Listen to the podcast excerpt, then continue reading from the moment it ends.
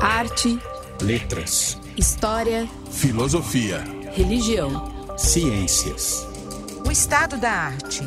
Essa edição é oferecida pela CPFL Energia e pelo Ministério da Cidadania. Seja bem-vindo.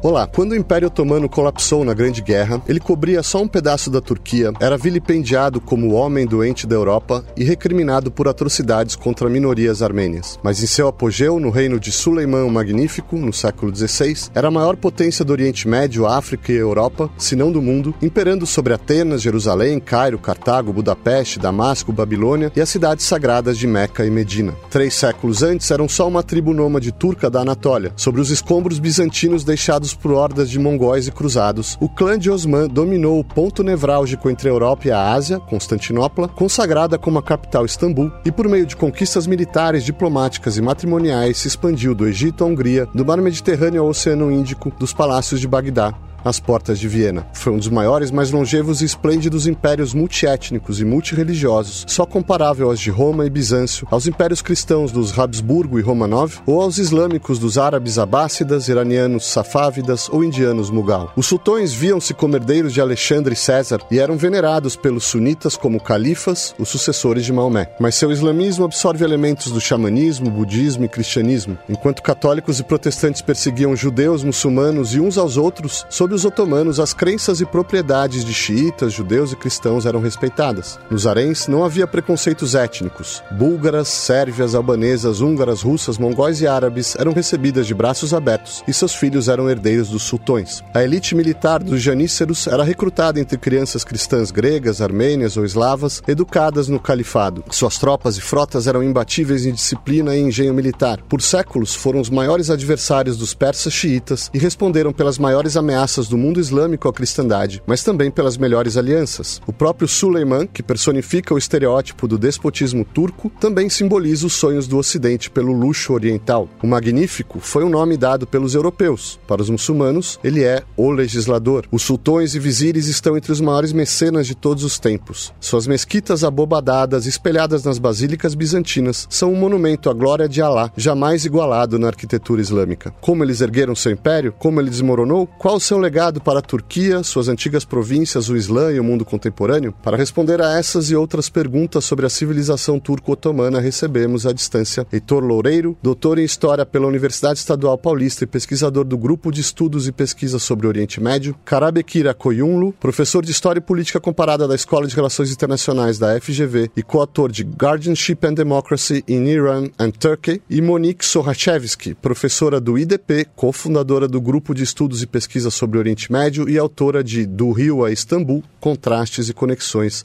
entre o Brasil e o Império Otomano. Monique, você pode nos apresentar o cenário geopolítico na Anatólia, no que é hoje a Turquia, a Idade Média ali, no momento da ascensão da dinastia de Osman, ali por volta dos primeiros séculos do milênio? Na realidade, a gente usa, o período da história otomana vai de 1299 a 1922. Por volta ali do século XIII, a gente tem na Anatólia o Império Turco, já ali que é o Império Seljúcida, com a capital em Konya. Então a gente já tem uma presença turca na região da Anatólia, já há alguns séculos anteriores. A gente tem uma presença bizantina em algumas regiões, o Império Bizantino ainda segura, cidades como Bursa, como Constantinopla. Há uma presença de cruzados. Então a região da Anatólia é uma região de, um império seljúcida que é bastante interessante. Então você tem uma presença muçulmana ascendente, você tem uma presença cristã antiga e tem circulando pela Anatólia, e por isso acho importante quando você vai falar do império que vai nascer ali a partir da figura de Osman como multiétnico, multirreligioso, Então a gente tem uma larga presença desses grupos ali e essa tribo turca, dos Kalyan, que vai ter a liderança do Osman, vai acabar aos poucos se consolidando consolidando em territórios, né, da Anatólia e agregando em grande medida, né, outras tribos turcomanas, né, vai depois ao longo do tempo tomando em grande medida a ascensão do Império Otomano, as capitais otomanas vão ser cidades bizantinas. Então esse é o contexto geopolítico em parte da região. Como se dá então a ascensão dessa tribo entre tantas comunidades diversas e blocos geopolíticos distintos? Como vai se dar essa ascensão dessa tribo liderada pelo fundador mítico Osman? No início do século XIII foi muito interessante, mas a Anatólia, nós chamamos Ásia Menor também, estava também um vácuo de poder, porque os dois poderes, Bizâncio, estavam muito enfraquecidos por causa dos cruzados e dos ataques mongóis. E os principados, o Beylik, que vem do Bey, príncipe, apareceram nesse momento de vácuo. O principado de Osman, fundador do Estado Otomano, no noroeste da Turquia atual, não era nem o maior, nem o mais forte desses Beyliks. Mas tinha uma vantagem importante, uma vantagem geopolítica. Eles eram vizinhos do Bizâncio. E depois de anexar um outro Beylik vizinho, o de Karasi, e na década de 1350, os otomanos passaram a controlar a fronteira total entre as terras do Islã e as terras cristãs. Isso deu o monopólio de chamada Estrada de Guerra Santa, para conquistar terras não muçulmanas e trazer volta os tesouros, Gaza. Mas seria errado pensar nisso como uma forma de fanatismo religioso. Era, na verdade, um negócio bem lucrativo. E entre os guerreiros que lutavam do lado otomano estavam muitos cristãos, incluindo ex-comandantes e generais bizantinos. E não foi apenas por meio de guerras e conquistas que os otomanos cresceram, mas também por meio de uma série de alianças pragmáticas complexas. Um tipo de jogo de xadrez que eles jogavam melhor que outros. Não foram os únicos jogadores, mas eventualmente os mais pragmáticas, especialmente por meio de casamentos e diplomacia. Os otomanos foram muito espertos em não antagonizar os bizantinos e aliar-se frequentemente contra os rivais mútuos, tanto cristãos quanto muçulmanos. A conquista de Constantinopla é absolutamente paradigmática. Nesse momento, o Estado bizantino já tinha se expandido bastante. A gente vai voltar a falar dessa expansão, mas como foi a conquista de Constantinopla? Quais os seus impactos imediatos para os otomanos e para os arredores ali? Por que era tão importante essa conquista? A conquista de Constantinopla é uma questão fascinante, né? Não só para a história otomana, como para a história global. Na realidade, já existia, né, um desejo, mesmo na história islâmica, em relação a Constantinopla, mesmo no século VII, na época do profeta, quando o Império Otomano vai avançando, né, como eu comentei, as primeiras capitais otomanas, Bursa e Edirne, eram cidades bizantinas, né, enfim, então a expansão, como o Karabekir falou, né, a fronteira era ali justamente com os bizantinos, então a expansão e a consolidação desse emirado pequeno, né, que não se dava tanta atenção no Império, se dá às expensas bizantinas e sempre se teve, desde o começo, o desejo de tomar Constantinopla, até que um sultão muito novo, né, com 19 anos ele assume, que é o Fatih Mehmet, né? Depois ele vai ficar conhecido como o Conquistador, e é muito importante, Marcelo, na história otomana, na Turquia, ninguém fala queda de Constantinopla, é a conquista de Constantinopla, então sempre teve esse objetivo, e Fatih Mehmet, de fato, tem uma série na Netflix chamada Ascensão do Império Otomano, que relata isso em 6 episódios, né? Ele vai estudar as tentativas fracassadas anteriores otomanas, ele vai estudar Alexandre o Grande, ele vai ser muito inventivo em termos militares, né? Vai usar sapadores que vão tentar ultrapassar as muralhas históricas de Bizâncio, vai inovar, né, dando a volta ali no chifre de ouro para trazer também barcos para o chifre de ouro e trazer uma outra frente, né? O fato é que ele consegue a data, né, a marcante de 29 de maio de 1453, tomar essa cidade. Na realidade, já tinha tido uma ocupação cruzada em Constantinopla, que foi muito cruel para a cidade, né? Cristãos ocupando a cidade, mas esse marco é importante porque a partir daí, em 1453, a tomada de Constantinopla, a Maçã Vermelha, vai fazer com que o Império Otomano tenha a sua terceira e definitiva capital, né? Vai ser a capital até 1923, e a partir dali é uma cidade simbólica desde outros momentos, né? Ela é bem bem estratégica. E aí o Fatih Mehmet ele vai dominar por 30 anos. Então ali ele vai consolidar, e é bem interessante, porque vai adaptar patrimônio bizantino, né? A Basílica de Hagia Sofia vai virar a Mesquita de Hagia Sofia, vai construir o Topkapı, vai construir uma capital imperial. O último ponto em relação à tomada dessa capital que é importante, ela que é um marco para a história global, porque justamente, né, europeus que faziam um comércio tradicionalmente por ali vão buscar caminhos alternativos para fazer um comércio, e é nesse contexto que se chega, né? A Idade Moderna começa em 1453, com a tomada de Constantinopla pelos otomanos, e 1492, quando os europeus vão chegar no Novo Mundo. Então, né, o fim da Idade Média e a Idade Moderna passa por esse acontecimento.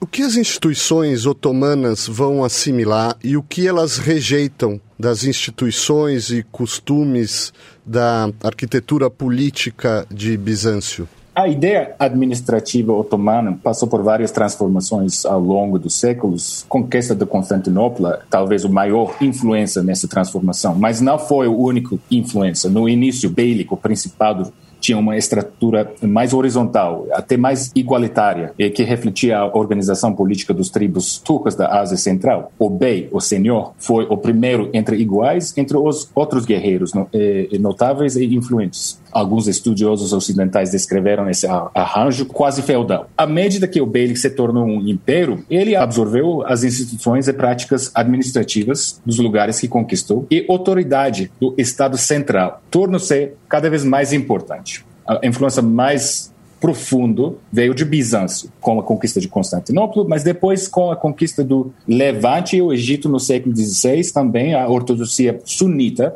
se tornou gradualmente mais influente. Por exemplo, consideramos entre os títulos que você já mencionou no início, entre os títulos dos soberanos otomanos após Mehmed, estavam sultão, na tradução islâmica, e khan, na tradução turca, padishah, na tradução persa, é César, na tradução romana, adotados do Império Otomano. E, então, os otomanos, após a conquista de Constantinopla, se viam como os herdeiros de um império mundial que tinha a missão de trazer e manter ordem ao mundo, no universo que foi chamado Nizam Alem. A filosofia administrativa imperial resultante passou a ver o Estado como killer, o central do ordem mundial, sem qual haveria caos e anarquia. Esta visão se refere a uma filosofia administrativa bem antiga, conhecida como Círculo da Justiça, Daire Adliye, que basicamente refere-se à organização das relações entre Estado e sociedade com base em obrigações mutuais. O Estado é responsável por fornecer segurança e justiça ao povo e, em troca, o povo paga impostos e respeita a autoridade e símbolos do soberano. Teve um grande ênfase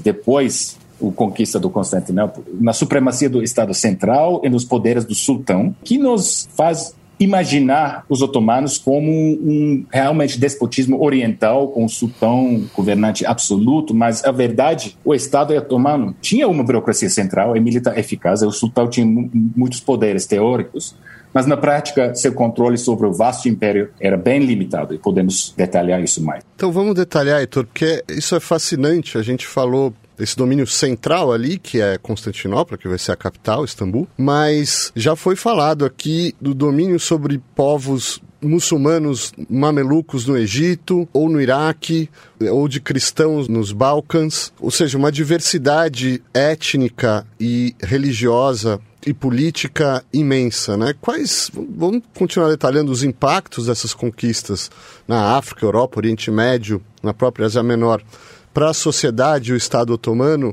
e também para essas sociedades agora que se tornam subservientes ou súditas, né, ou vassalos do imperador otomano? Eu acho que, como os meus amigos disseram, a gente tem que entender que o Império Otomano, quando ele surge com a força que a gente conhece, ele tem um grande grupo de minorias dentro das suas fronteiras.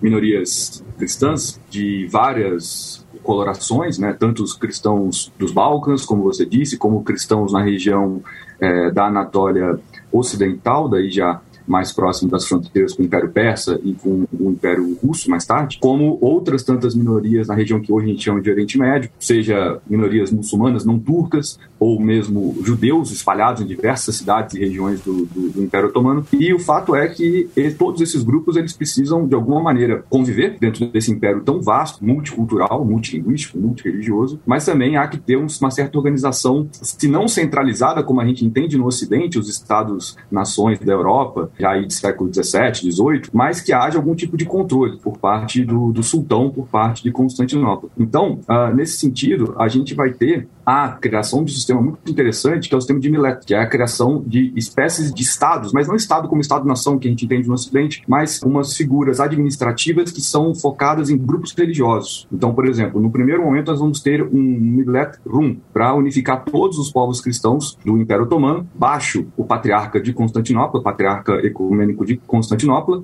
cristão, claro, que é escolhido pelo sultão, ou passa pela aprovação do sultão otomano.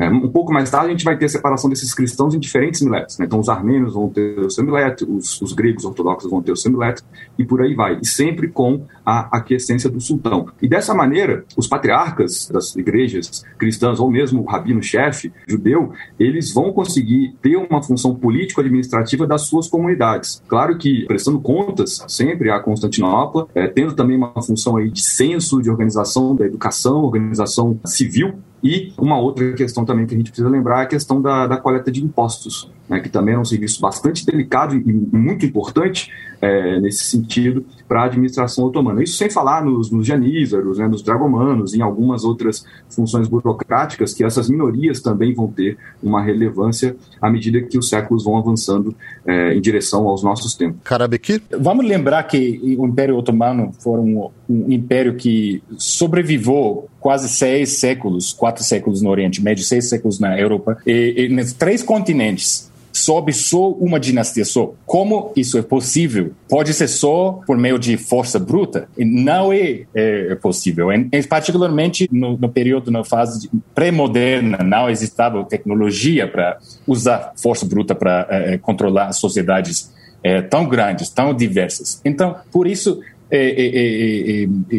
mencionar a capacidade do império, do governo central, de devolver o poder e conceder considerável autonomia, não só para os miletes, que foi talvez o mais importante, mas para cidades, para províncias, para guildas, foi muito, muito efetivo. A grande maioria das pessoas que vivem nas províncias do império teria mínimo ou nenhum contato com os representantes do governo otomano em Istambul. Mas o Estado central estava lá como último recurso. E esta foi uma fórmula de grande sucesso até as revoluções gêmeas da Europa, a Revolução Industrial e a Revolução Francesa, que mudou nosso mundo completamente. Em que o Islã dos otomanos se assemelha e em que medida ele se diferencia do Islã de outros povos da época, como os abássidas, mamelucos, safávidas persas? Monique? Uma das características interessantes da história otomana, e o Karabekir já começou falando sobre isso,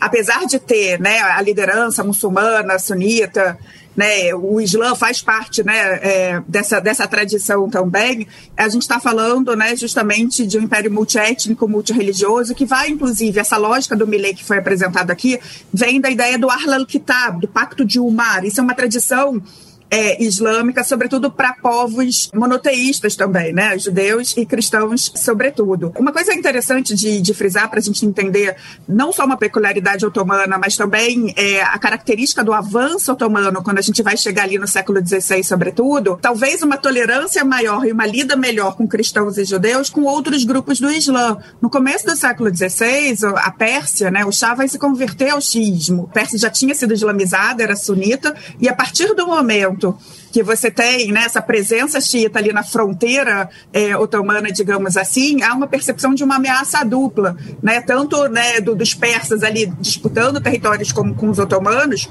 como também a ideia do Kızılbaş, né, que aquele Islã poderia se inserir dentro do Império Otomano e seria uma ameaça àquele Islã central dos sultões. Então é nesse período, ali no comecinho do século XVI, que a gente tem um sultão que é o Yavuz, o cruel, né, Sultan Selim, que vai em 8 anos, é impressionante o período dele, de 1512 a 1520, ele vai tomar o Kurdistão, ele vai tomar a Síria, o que seria a Síria, vai chegar a Jerusalém, Meca, Medina e o Cairo. E aí, no século XVI, 1517, a data oficial, o Império Otomano passa a ser um califado, o último califado. Isso vai perdurar até 1924. Então, oficialmente, tem uma legitimidade para o mundo muçulmano sunita. Se alguém for a Istambul hoje, né, Karabekir, lá no Topkapı, tem uma parte que você tem as relíquias do profeta, né, que traz essas marcas. Então, é o Islã, né, que traduz aí, que traz, né, características da tolerância com os povos do livro, né, uma característica que vem também dos turcos, também da realidade do poder, né. Por um lado vai ter a Sharia, por outro vai ter a Dalet, né, a lei mais prática. Isso é muito importante quando a gente vai olhar os sultões, né. E esse título do califa, ele é muito interessante, que ele não vai ser usado o tempo todo, tá? Ele vai ser usado, sobretudo, na época de perda de poder otomano. Me parece que seria interessante a gente detalhar um pouco mais o grau de integração à sociedade otomana, o grau de liberdade dessas comunidades abraâmicas, até comparando, você falou dos vizinhos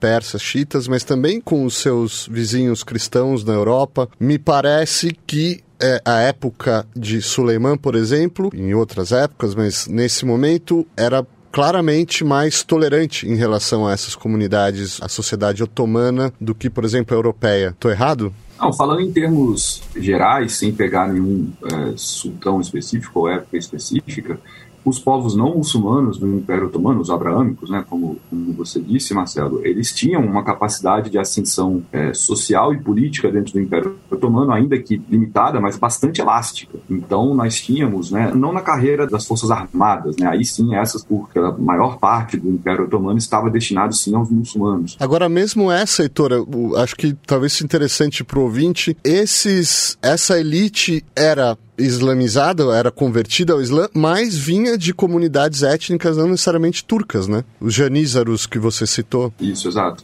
Que vem sobretudo dos Balcãs, né? Ainda que nós tenhamos também casos de janíçeros que vêm da região da Anatólia, né? Da região onde ficam a população armênia na sua maioria, por exemplo.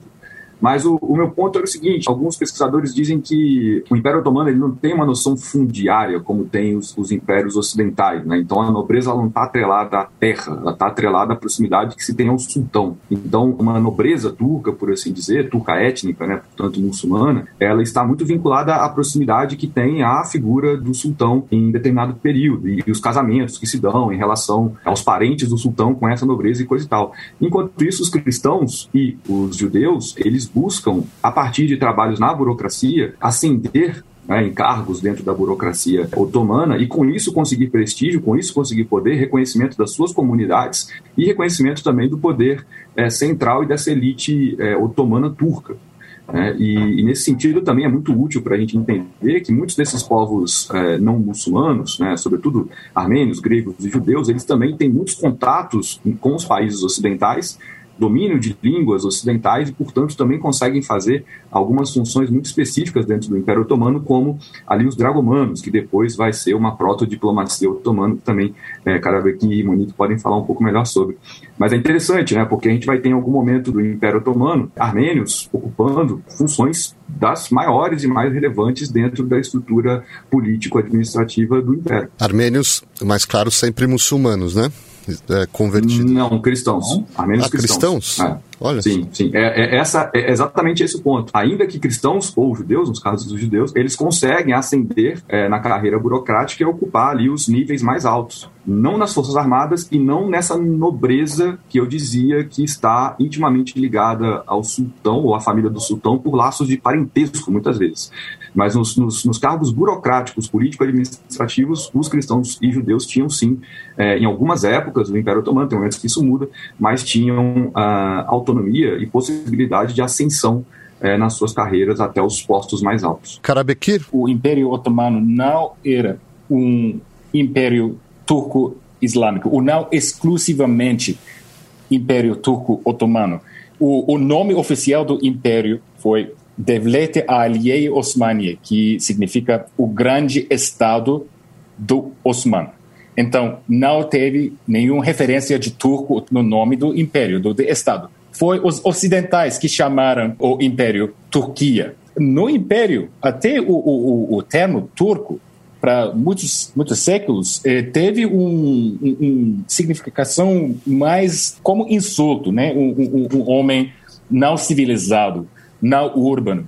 Isso mudou nos últimos séculos do Império, mas por uma grande parte da história do Império, a conhecimento, imaginação do Império, nas elites e governantes, quanto os poderes, o povo, não tinha essa associação com nacionalismo turco, ou com só uma religião islã. Foi muito mais fluido, mais flexível, e teve várias identidades representadas no mesmo tempo. Podemos falar um pouco sobre a relação desse império com a Europa? Porque estou pensando ali no início da modernidade, que é marcado, inclusive, já foi falado aqui, pela conquista de Constantinopla. A conquista de Constantinopla gera ondas até de temor de que os otomanos cheguem eventualmente a Veneza, até a Roma. Acho que a pergunta é quais seriam as principais zonas de disputas. Você tem os otomanos chegando duas vezes às portas de Viena, uma batalha naval em Lepanto, mas também as alianças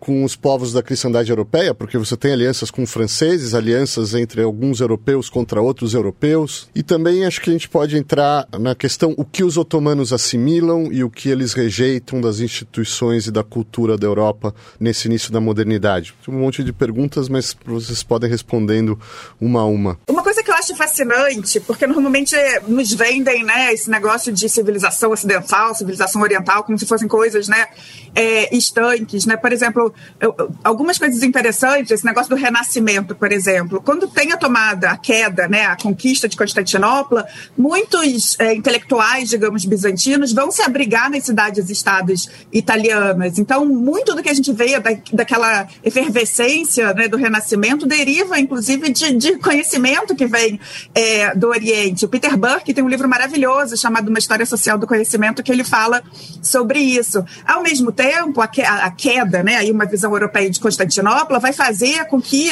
cristãos, né, queiram organizar uma nova cruzada. Para isso vão pedir, né, tem aquela coisa das indulgências. Então, a questão das indulgências que vão levar a discussões entre, né, que vai nascer o protestantismo, tem a ver com a queda de Constantinopla. O Martin Buchner acabou de escrever uma história da escrita que ele conta isso, né? Então, eu acho que é interessante a gente pensar, né, o que acontece entre Oriente e Ocidente em épocas que a gente entende como marcantes, são mais interconectadas do que a gente pensa. Dito isso, a era otomana clássica, né, quando a gente pensa o momento mais importante talvez na era otomana, que é o período de Suleiman, que o Ocidente vai chamar de Magnífico e na história otomana é conhecido como a Kanuni, o legislador, porque ele vai governar de 1520 a 1566, é o período que, de fato, o Império Otomano assustava a Europa. É bem interessante, eles olhavam para a Europa, tinham eventualmente algumas articulações, mas eles estão com medo mais dos persas, se inspirando culturalmente, né? E a ameaça safávida é importante. A ameaça Habsburga, historicamente, também vai ser importante, porque tem a fronteira. A Rússia nem existia nesse momento. E, de fato, tentam tomar Constantinopla com Suleiman em 1529, não dá certo. E a segunda tentativa de tomar Viena em 1683 é um marco na história otomana, que a gente fala que é o final do período de ascensão otomana, entre 11 e 12 de setembro de 1683, quando pela primeira vez a gente tem, de fato, né, europeus se organizando para conter o Império Otomano. Então, nessa fase, eu quero dizer, né, quer dizer que eles olham para a Europa, são percebidos talvez mais como uma ameaça à Europa, mas a lógica otomana é outra, de consolidação interna desse Estado, bem interessante como o Karabekir mostrou, né?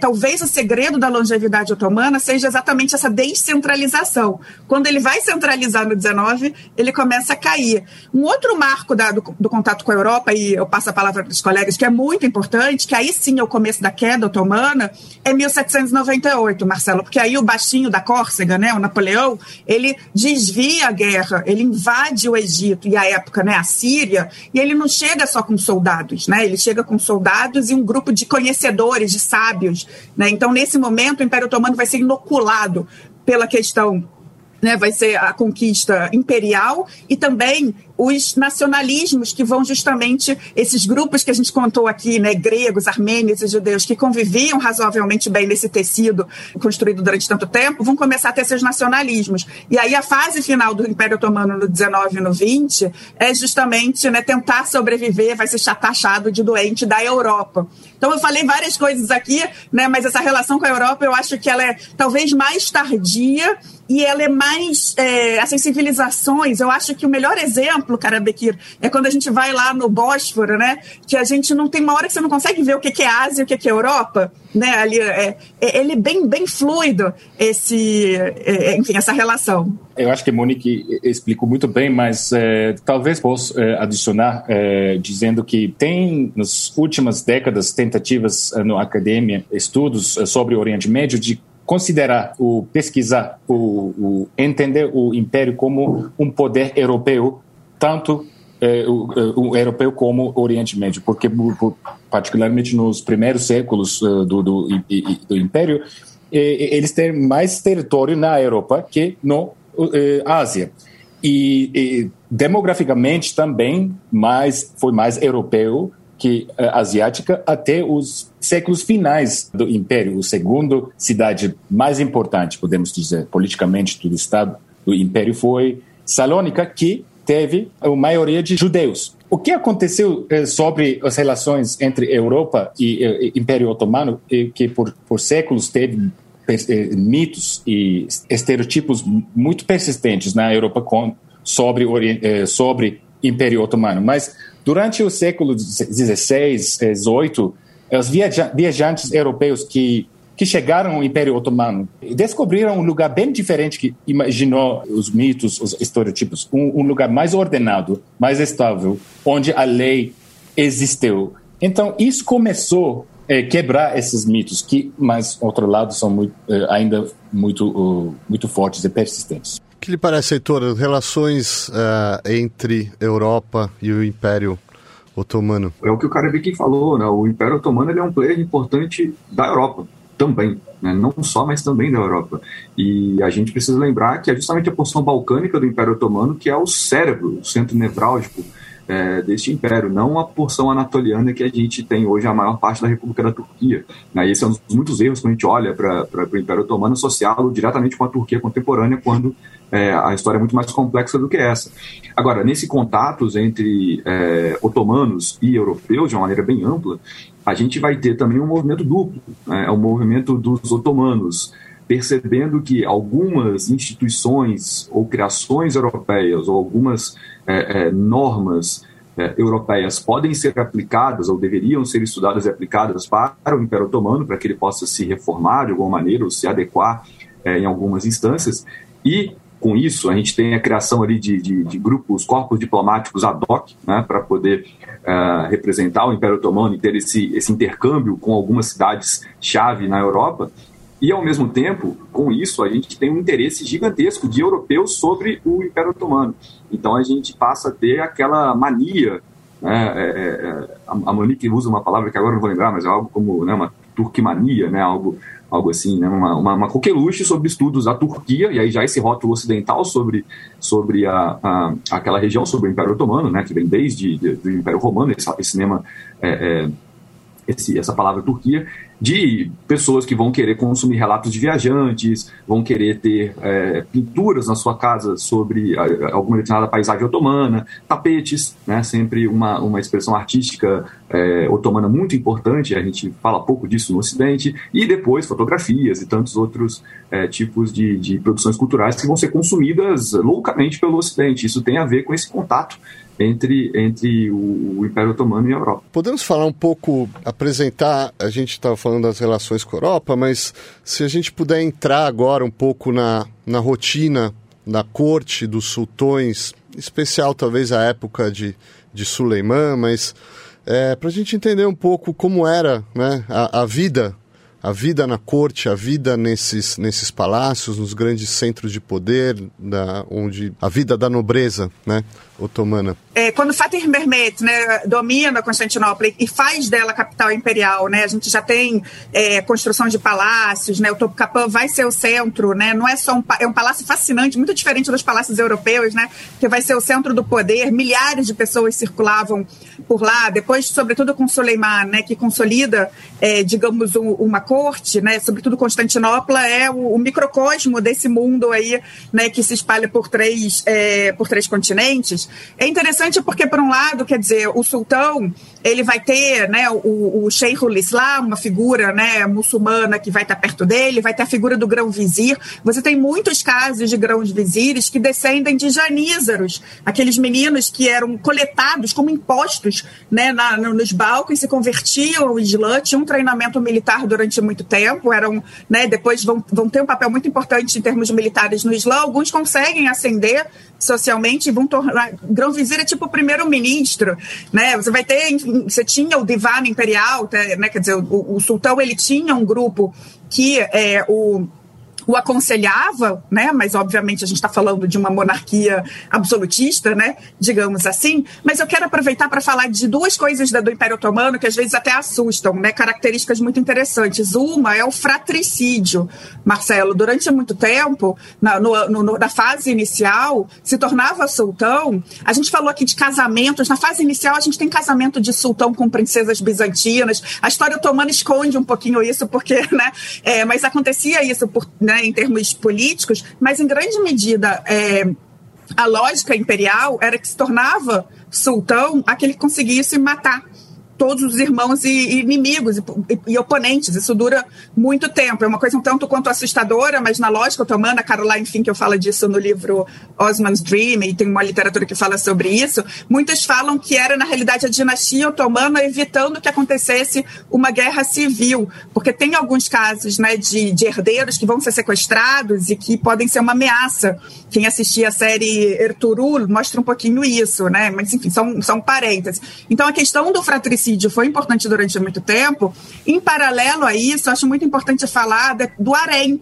Tá? Tem a Leslie Peirce, professora da NIU, tem estudos sobre o harém imperial. É muito mais do que mulheres lânguidas, como o orientalismo, né, vai mostrar, nuas, né? Enfim, de fato, o sultão tinha meninas, em grande medida eram meninas escravizadas, muitas, a quase totalidade cristãs, algumas judias, que vão ser levadas para o harém imperial, vão acabar se convertendo, vão se deitar com o sultão, se tem filhas, mulheres podem continuar, vai ter uma hierarquia nesse sentido, mas a partir do momento que tem filhos homens, é bem interessante, porque estão pensando a dinastia, aquela mãe vai se dedicar a treinar, né, a cuidar para que esse filho seja um possível sultão no futuro. Em determinado momento ele vai ser mandado para algumas províncias, né, Manisa, Konya, para ganhar musculatura, para que quando chegasse a hora, né, conseguisse se colocar em relação aos demais irmãos. Então é um pouco assustador a gente pensar em fratricídio, em harém imperial. O harém é super político. Podemos falar um pouco sobre o universo estético? Temos que, de maneira muito sintética, um esboço, traços, mas das principais realizações dos otomanos nas artes e letras e o que isso revela dos seus gostos e ideais. Quando eu morei na Turquia e morei em Ankara, o lugar que a gente encontrava a galera política, né, o pessoal da OTAN, era numa loja de tapete, né, porque é uma arte turca por excelência. Os turcos, né, os povos turcos eram nômades, né, então isso é bem interessante, né, e aí tinha um moço que falou, a gente pode ler o tapete como livro, né, porque você tem é uma arte feminina, você vê se é uma menina, uma senhora idosa, você consegue, né, enfim, então você tem a questão do tapete, depois o Heitor pode agregar. É muito importante a miniatura, e aí é mais barato, porque, né, leiam Orhan Pamuk, né, meu ídolo, meu amor,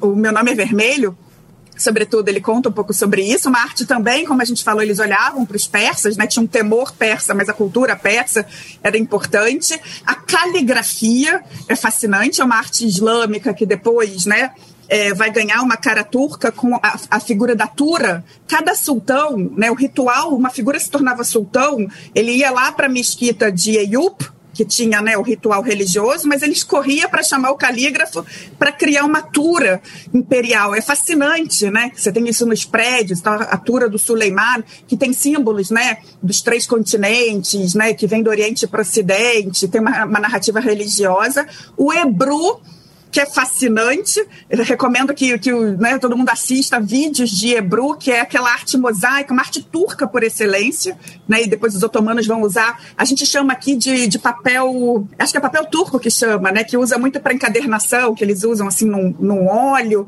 né, azulejaria, então, além da arquitetura, né, Mimar Sinan sobretudo. Então você tem... o que eu acho interessante é uma arte que a gente pode falar que talvez venha de uma tradição islâmica e de uma tradição turca, mas que o Império Otomano vai ter seu auge, né? Eu acho que tapetes e azulejaria. Agora a gente está tendo um movimento, né, em Kütahya, Iznik, né, aqueles tiles que a gente chega, pensa as mesquitas, né, que juntam isso tudo. Você pensa em mesquitas que tem aqueles azulejos super trabalhados com a tulipa, né? Os holandeses falam que tulipa holandesa não é nada, né, Karabekir? É super ligada, inclusive tem um período da história otomana ligada a isso. Então você tem uma... não só na corte, né, quer dizer, você tem uma coisa muito refinada em relação à arte e à cultura, e no século XIX a gente tem um artista, depois a gente pode falar mais um pouco, que é o Osman Bey, que eu acho fascinante, que é um otomano, quase que um homem renascentista otomano, ele vai ser um homem de Estado e tudo mais, mas que estuda na Europa com grandes pintores, né, franceses, e vai ter o treinador de tartarugas, eu tenho aqui atrás, é a grande obra do 19. Então, é uma arte, assim como o romance, o Pamuk vai falar mais para frente, vai pegar artes ocidentais e dar uma cara, né, otomana. Mas eu falei demais, é efervescente, eu não sei o que os colegas podem agregar, e o Heitor, sobretudo, sobre tapetes. É fantástico, mas eu acho que a gente precisa avançar. Karabekir, como os movimentos culturais modernos da Europa Ocidental, né, que molda um pouco o nosso mundo hoje, como o Iluminismo, a Revolução Francesa, a própria Revolução Industrial, como eles afetam a cultura e a sociedade otomanas? Afetou profundamente e permanentemente a cultura e a sociedade do Império Otomano. A gente estuda o Império Otomano nas três fases, as fundações, o clássico e o declínio do Império. E esse período chamado declínio demorou uns 250 anos, muito longo período de declínio, a partir do século XVII, que incluiu crises econômicas, políticas, ideológicas, baseada na periferização do Império Otomano com o crescimento da Europa como um poder industrializado, com ideias, com muita influência no mundo inteiro, né? A economia predominantemente agrária sofreu muito com a inflação de longo prazo, como a ascensão do colonialismo europeu, inclusão das Américas na economia global. Os militares fortes dos otomanos foram derrotados repetidos nas mãos dos militares superiores russos e europeus. E, finalmente, a ascensão das ideias do nacionalismo em meio a essas crises político-econômicas representou uma ameaça existencial, composição frágil, multicultural do império. Temos que perguntar se é razoável pensar em um declínio de mais de 250 anos. É um pouco fora de realidade. Tem países que não sobrevivam um pouco desse período. Então, se podemos viajar o Império Otomano, o Constantinopla, anos 1850, por exemplo, podemos entrevistar um cidadão do Império sobre o que você acha sobre esse declínio do Império. Eles provavelmente nos dariam um olho esquisito. Até o final do Império, não podemos falar de uma sensação de declínio final do Império. O Império sempre existava no cabeça das pessoas, tanto dentro do Império Otomano quanto na Europa. Então sempre teve uma expectativa que os governantes do império, os sultãs, a burocracia, vai fazer reformas para reajustar o balanço e introduzir o Império Otomano como uma poder central do mundo, que não aconteceu, mas, do outro lado, ao longo do século XVIII, teve tentativas muito profundas no Império Otomano, no Constantinopla, para reformar o militar, a administração, a cultura, a ideia de cidadania do Império, que tem consequências profundas também, não só na Turquia moderna, mas no Oriente Médio e Europa também. Em linhas bem gerais, Heitor, como se dá então essa transição entre o Império Otomano e a República Turca? Qual é a mecânica dessa transição? Quem cai e quem sobe? Só retomando um ponto bem rapidamente, o Karabekir disse, né, e que a Monique também falou, a chegada de Napoleão, ela vira o jogo no Império Otomano, porque ela entra com o nacionalismo dentro das fronteiras otomanas nos moldes que a gente conhece no Ocidente. E em reação a isso, ao longo dos próximos 20, 30 anos, nós vamos ter a tentativa de independência ou a efetiva independência de alguns territórios que estavam dentro das fronteiras otomanas, como é o caso da Grécia. Né? Isso é um golpe muito forte em Constantinopla, na Síria, não importa, tanto no sultão, na administração otomana, e a partir daí a gente vai ter uma série de reformas, como o Karabekir disse, que são as reformas do Tanzimat, reorganização em turco. E essas reformas, elas têm sim um caráter liberal, têm esse caráter de criar uma constituição, um parlamento, liberdades individuais, liberdade de propriedade, né, algo que a gente já está familiarizado no Ocidente no mesmo período. Isso vai dando ensejo a vários grupos minoritários, ou seja, minorias étnico-religiosas, a buscarem a sua autonomia no primeiro momento, a sua representação parlamentar dentro do parlamento otomano e, no limite, a sua independência. Isso acontece mais fortemente nos Balcãs no primeiro momento, depois a gente tem isso tanto na região do Levante, Oriente Médio, ali Síria, Líbano, né, a região que a gente conhece hoje como Oriente Médio mais diretamente, e na região mais oriental, já na fronteira com o Império Russo e com o Império Persa. Agora, é importante a gente dizer que a gente tem um grupo de intelectuais turcos chamado dos jovens otomanos, que eles acham que o Tanzimat, esse período de reformas, foi muito fraco, muito brando, né, que ele deveria ser mais intensificado, que ele deveria ser mais ainda liberal aos moldes ocidentais. Esses jovens otomanos, eles vão, de certa maneira, se desarticular no final do século XIX, por conta das ações do sultão Abdülhamid II, que a Monique vai falar melhor sobre ele certamente, que é o sultão mais importante desse período final do Império Otomano. E quando a gente tem a entrada do século XX, nós já temos alguns nacionalismos bem já desenhados dentro do Império Otomano, mas não aquele nacionalismo romântico, né, que é característico do XIX, mas já o nacionalismo chauvinista, o nacionalismo que já tem pretensões, sim, de criar um país, um território, uma língua, um povo. Isso dentro de um império multiétnico, multicontinental, multirreligioso, multilinguístico é como uma pedra jogada num vidro, né, se estilhaça, e a gente vai ter a Primeira Guerra Mundial sendo o evento chave para nós entendermos esse processo, acelerando esses processos de fragmentação, de secessão, se quiserem, e com a derrota otomana na Primeira Guerra Mundial, ao lado de austro-húngaros e alemães, né?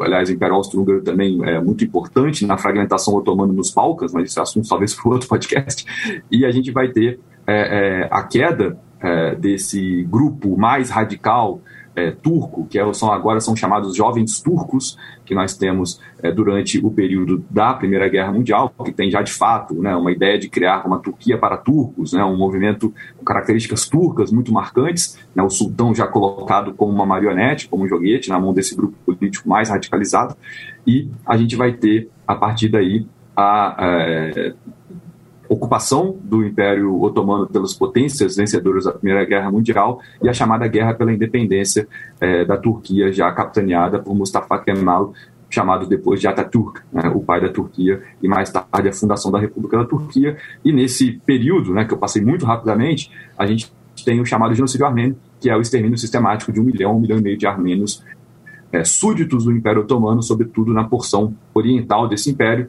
porque o grande medo desse momento dos jovens turcos é que os armênios criassem um país independente, assim como havia sido criado vários países na região balcânica. Então a gente tem um extermínio sistemático de armênios para poder evitar a criação de uma Armênia independente ali, também turquificar a economia dos armênios otomanos, que eram bem fortes economicamente, e também turquificar a própria população armênia do Oriente, da Anatólia. Na periferia, nesses 100 anos, Monique, como você vê as principais marcas que esse império deixou nas suas antigas províncias?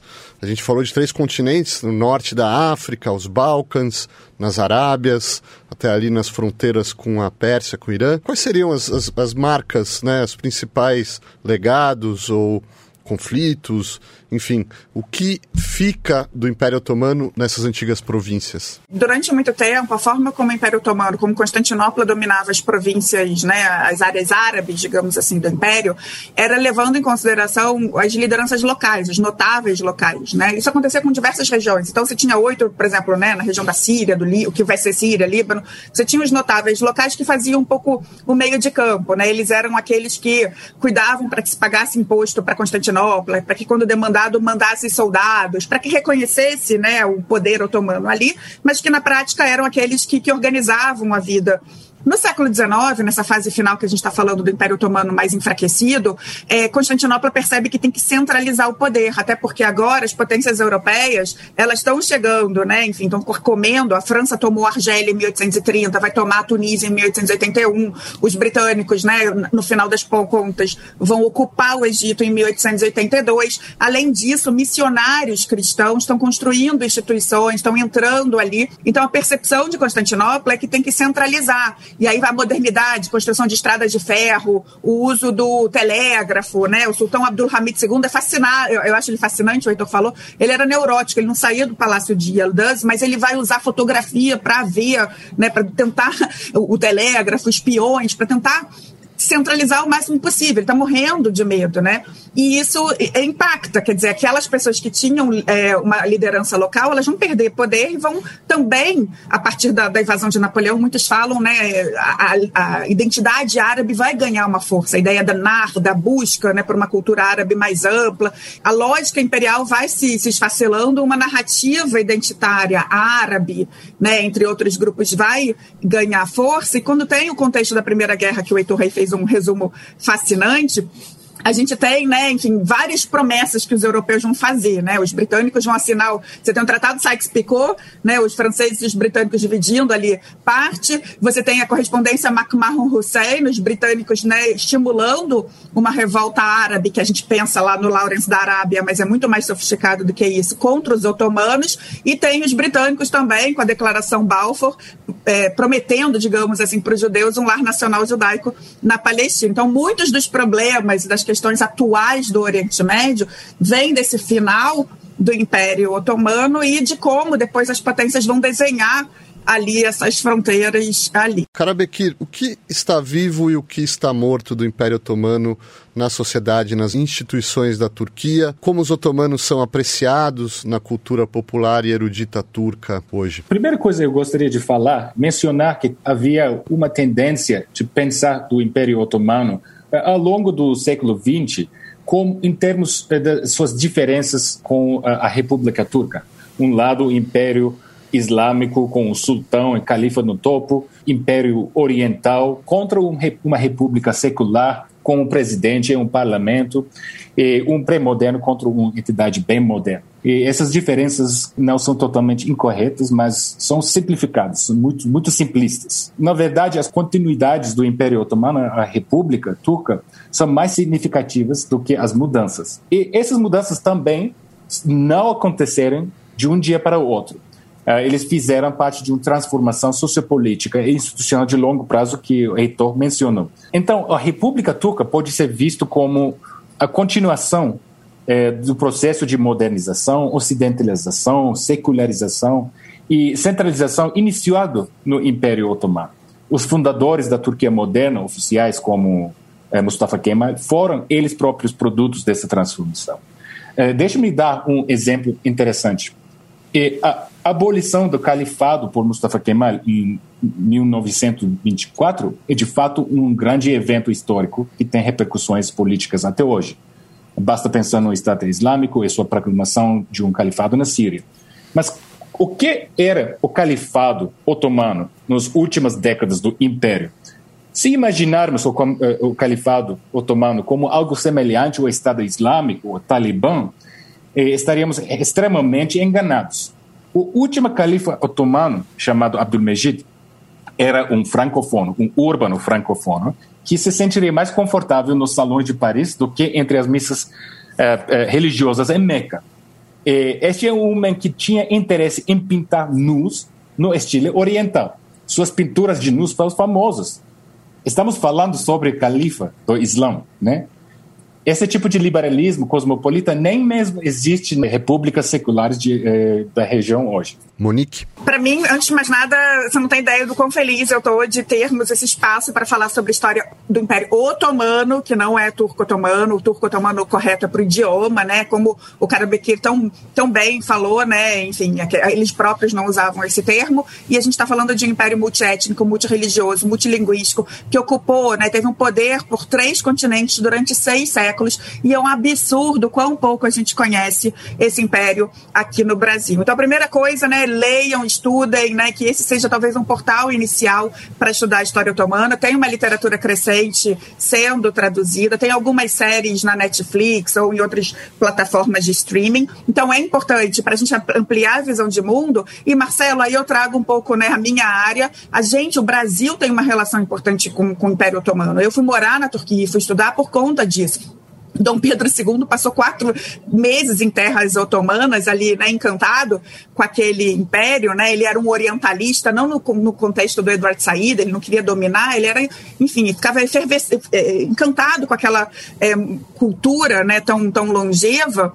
E começam as levas imigratórias. Então, a gente fala de árabes no Brasil. Esses árabes chegaram com passaporte otomano, né? E não foram só árabes, né? O Heitor é o maior especialista em armênios. Chegaram gregos, né? Chegaram muitos judeus de Salônica, de Izmir, de Constantinopla, ou mesmo, né, do Líbano, da Síria. Então, parte daquele império multiétnico que deixou de existir lá tem um cadinho aqui. Então, é importante estudar o império por si só e porque parte da história brasileira passa por ele. Heitor? O Monique falou muito bem sobre as relações do Império Otomano com o Brasil e como elas são importantes, ainda que pouco estudadas, né? E a Monique é pioneira nesse sentido.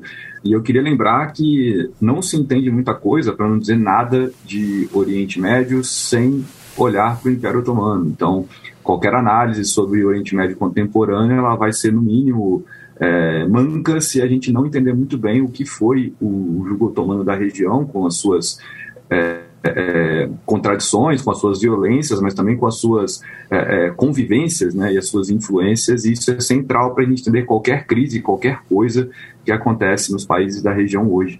Então, entender o Império Otomano é também entender o nosso mundo atual. Karabekir. Eu gostaria de finalizar dizendo que nas últimas décadas o Império Otomano realmente voltou a ser um objeto de investigação, curiosidade, tanto na Turquia quanto no exterior do país. Monique já falou sobre as áreas acadêmicas, literatura e cultura popular, mas também na política da Turquia tem um crescimento de uso de Império Otomano por fins políticos, particularmente sob o governo do presidente Erdogan. O Império Otomano, sob o governo do Erdogan, tornou-se cada vez mais uma referência política-chave, tanto na política interna quanto na política regional, especialmente após os eventos do Primavera Árabe em anos 2010. Mas como os islamistas no poder veem o Império Otomano, é não muito diferente na estrutura de percepções ou narrativas do Império Otomano na historiografia turca, só vem de um ponto de vista oposto.